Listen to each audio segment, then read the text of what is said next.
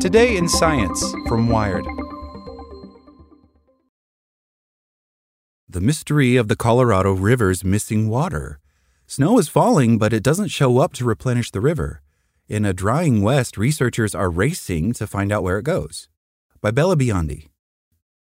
This story originally appeared on High Country News and is part of the Climate Desk collaboration. High winds tore at Gothic Mountain as the sleeping giant watched over the cabins nestled in Gothic, Colorado, a remote outpost accessible only by skis during the valley's harsh alpine winters. The plumes of snow that lifted from the peak briefly appeared to form a cloud and then disappeared. To many, the snow that seemed to vanish into thin air would go unnoticed. But in a region where water availability has slowly begun to diminish, every snowflake counts.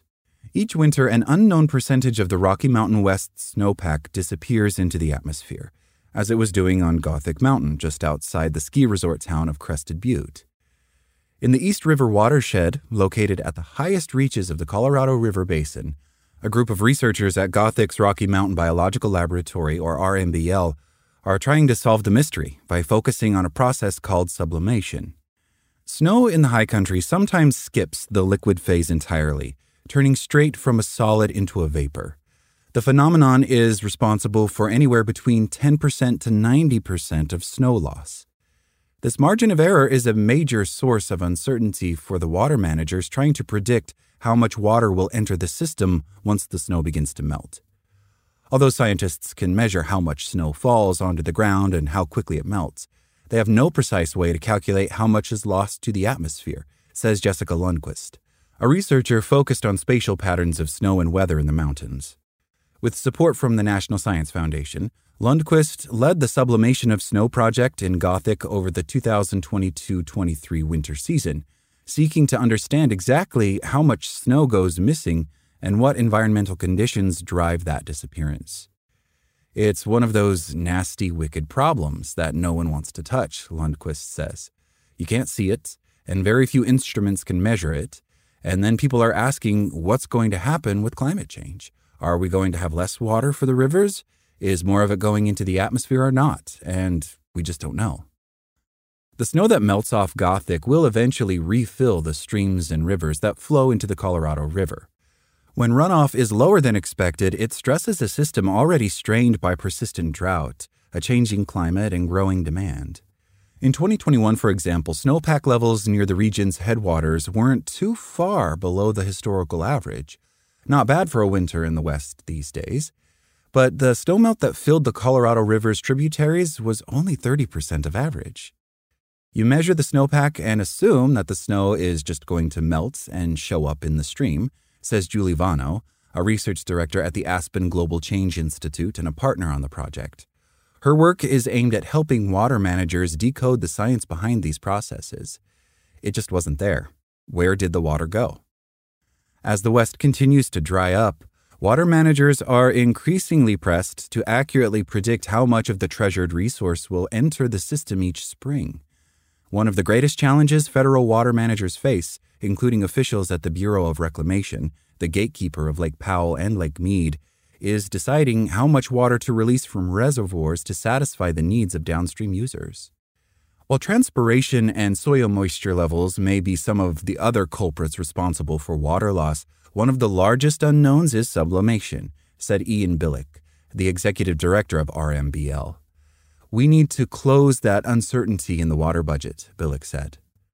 The East River's tributaries eventually feed into the Colorado River, which supplies water to nearly 40 million people in seven western states as well as Mexico. This watershed has become a place where more than a hundred years of biological observations collide. Many of these studies focused on understanding the life cycle of the water. Lundquist's project is one of the latest. Due to the complexity of the intersecting processes that drive sublimation, the team set up more than 100 instruments in an alpine meadow just south of Gothic known as Kettle Ponds. No one's ever done it right before, Lundquist said, and so we are trying our very best to measure absolutely everything. Throughout the winter, the menagerie of equipment quietly recorded data every second of the day, measurements that would give the team a snapshot of the snow's history. A device called a sonic anemometer measured wind speed, while others recorded the temperature and humidity at various altitudes. Instruments known as snow pillows measured moisture content, and a laser imaging system called LIDAR created a detailed map of the snow's surface. From January to March, the three coldest months of the year, Daniel Hogan and Eli Schwat, graduate students who work under Lundquist at the University of Washington, skied from their snow covered cabin in Gothic to Kettle Ponds to monitor the ever changing snowpack. Their skis were fitted with skins, a special fabric that sticks to skis so they can better grip the snow. The two men crunched against the ground as they made their near daily trek out to the site, sleds full of gear in tow. It was a chilly day in March, but the searing reflection of the snow made it feel warmer than it was. When Hogan and Schwat arrived, they dug a pit into the snow's surface, right outside the canopy of humming instrumentation. The pair carefully recorded the temperature and density of the snow inside. A special magnifying glass revealed the structure of individual snowflakes, some of them from recent storms and others found deeper in the pit from weeks or even months before. All of these factors can contribute to how vulnerable the snowpack is to sublimation. This would be just one of many pits dug as snow continued to blanket the valley. If all of the measurements the team takes over the winter are like a book, a snow pit is just a single page, Hogan said. Together, that gives you the whole winter story, he said, standing inside one of the pits he was studying. Just the top of his head stuck out of the snow pit as he examined its layers. Lundquist's team began analyzing the data they collected long before the snow began to melt.